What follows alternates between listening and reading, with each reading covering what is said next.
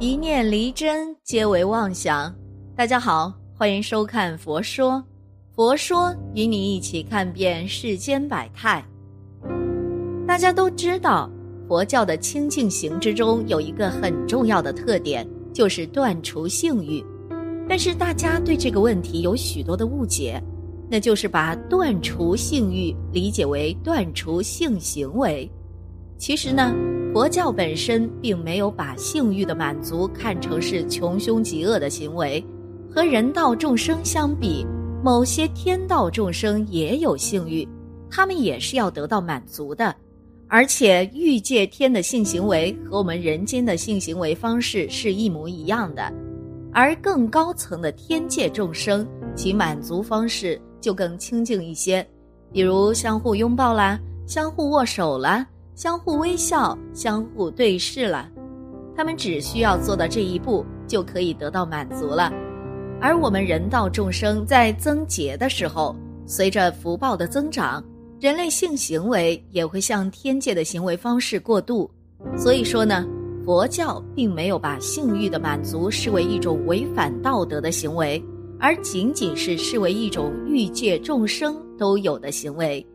只不过性欲是所有欲望之中最难去除的，也是众生得到解脱的最大障碍之一。从这个障碍解脱的角度来说呀，性行为是有罪的；而且从戒律的角度来说，违反相应身份的色戒也是有罪的。但佛对在家众所制的戒律中，只是不允许人们发生婚姻关系之外的性行为，并没有说。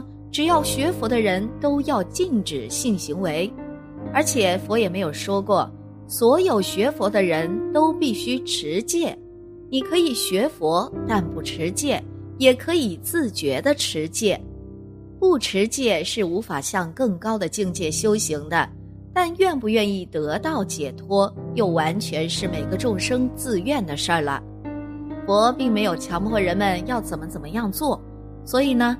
大家不要把自己正常的性行为啊和传统文化的道德观念联系在一起，认为自己是学佛的人就要对自己无法克制性欲的行为产生种种负罪感，这其实是不正确的，因为这种负罪感是封建文化给我们的精神套上的人性枷锁，在我看来呢，那反而是一种不正常的东西了。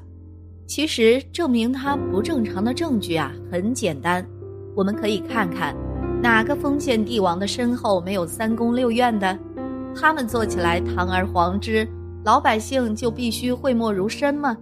就连给老婆买个首饰也怕成为阴沟里翻船的把柄。所以呀，对性行为产生的种种罪恶感、焦虑感，都是封建文化在人头上设的一种枷锁。这种枷锁的作用是什么呢？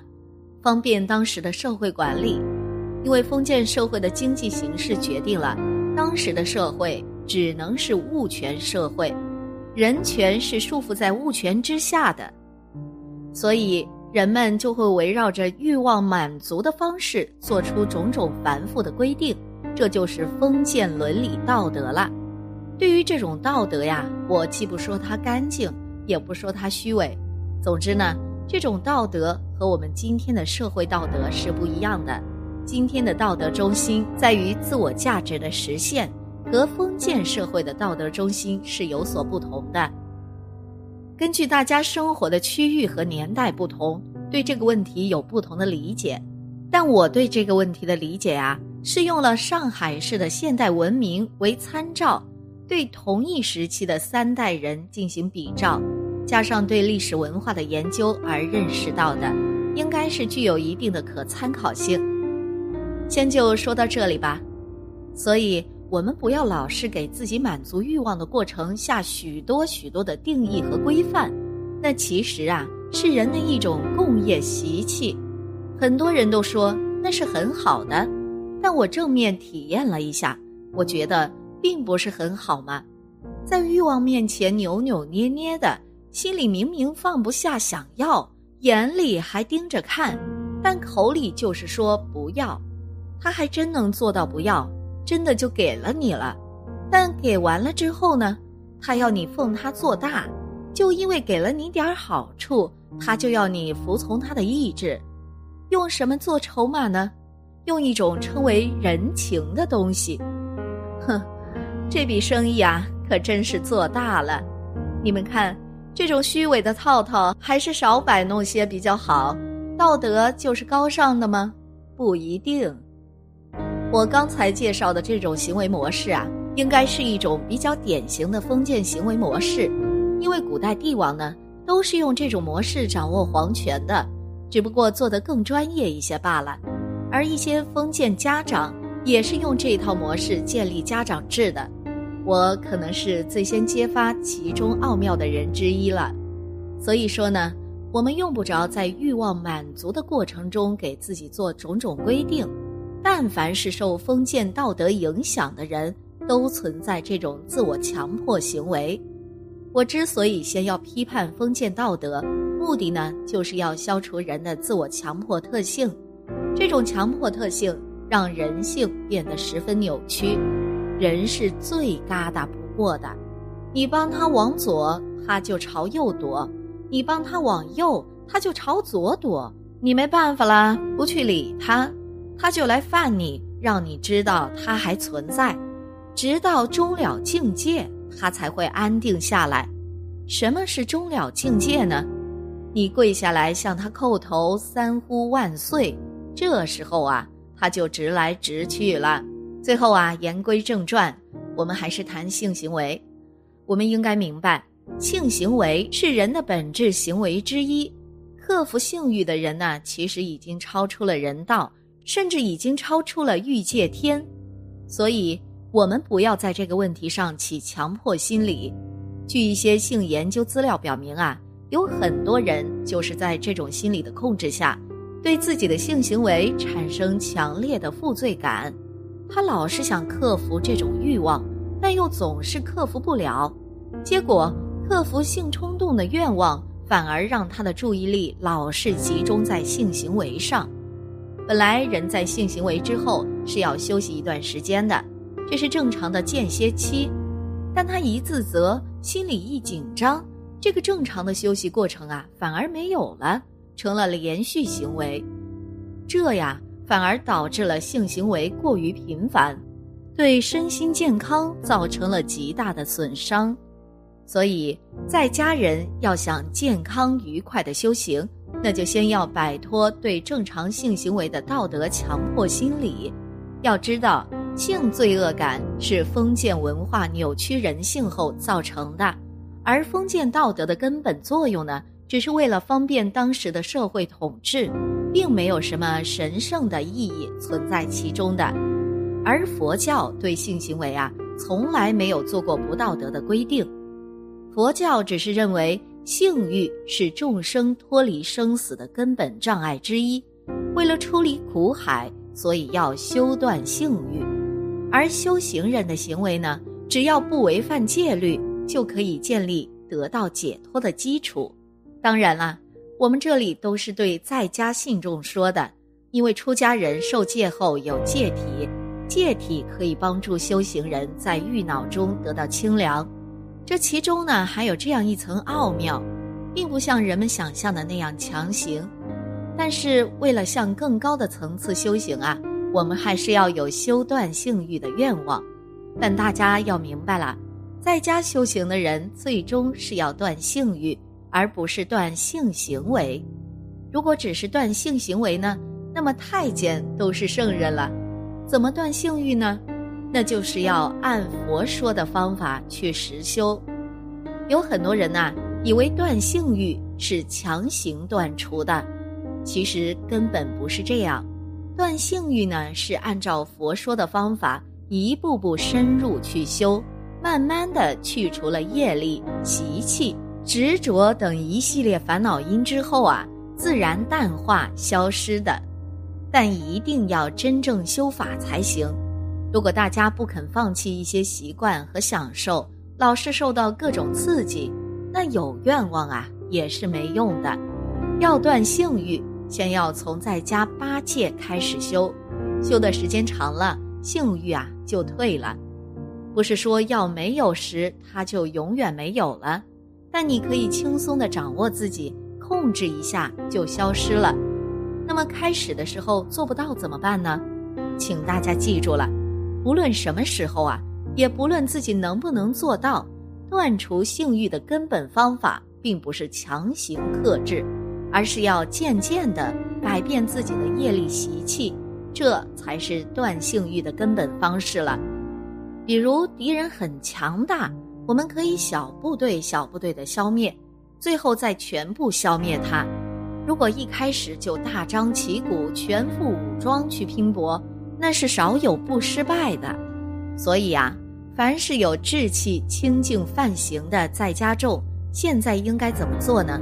请您先不要对自己的性行为感到负罪，应该通过正常的性生活。让生命力的郁结解散开来。接下来呢，你要做的就是不断的使自己的生活清净，从各个方面着手，渐渐的让它越来越清净，并在这个过程中感受戒行清净的真正快乐。佛说持戒是快乐的正因，这是事实。凡夫认为持戒是受苦，就是因为呀。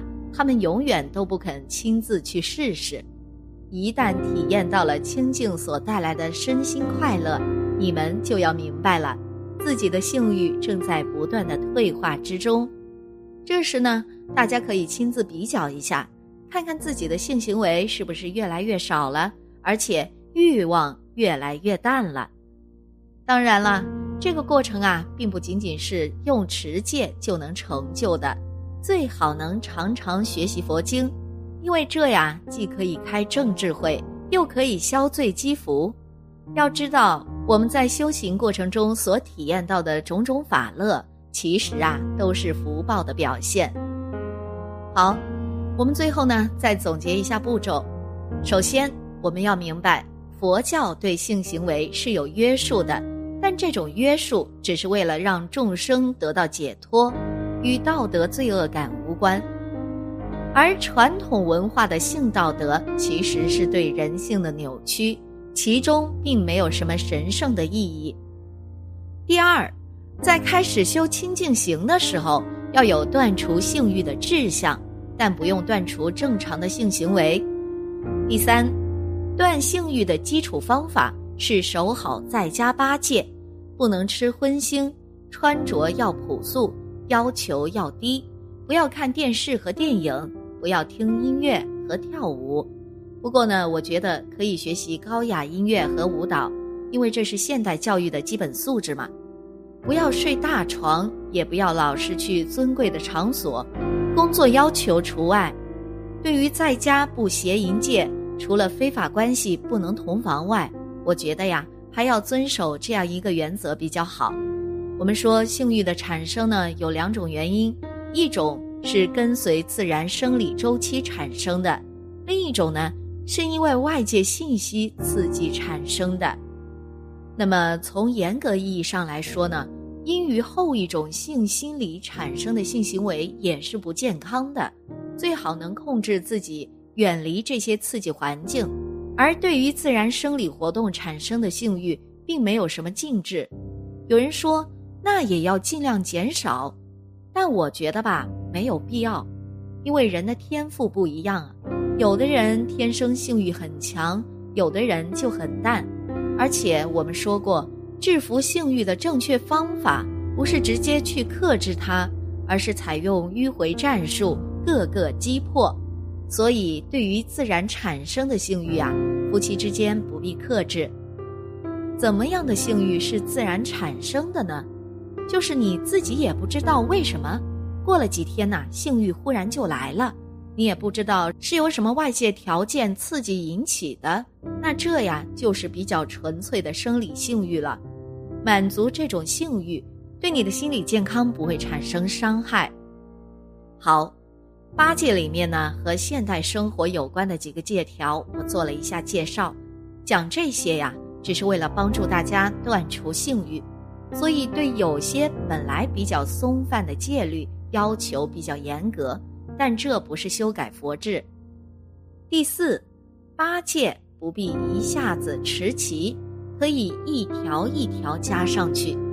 在持戒的同时，要多学佛经，多诵佛经，多念佛，多修十善行，目的是为了铲除业障，积累福报。